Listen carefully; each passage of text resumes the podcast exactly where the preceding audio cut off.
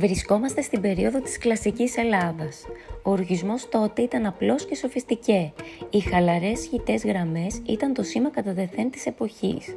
Τότε φορούσαν το χιτόνα, άντρες και γυναίκες ή πέπλο, οι γυναίκες που έμοιαζε με του Νίκ. Από πάνω, σαν πανοφόροι, φορούσαν το ημάτιο ή την κλαμίδα, που ήταν η αντίστοιχη κάπα που φοράμε σήμερα. Τα μαλλιά τους ήταν κοντά και σγουρά στους άντρες, ενώ στις γυναίκες μακριά και σγουρά.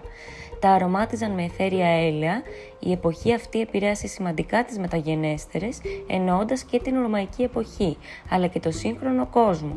Απελευθέρωσε τις γυναίκες από το να φορούν στενά ρούχα που εμποδίζουν στην κίνηση.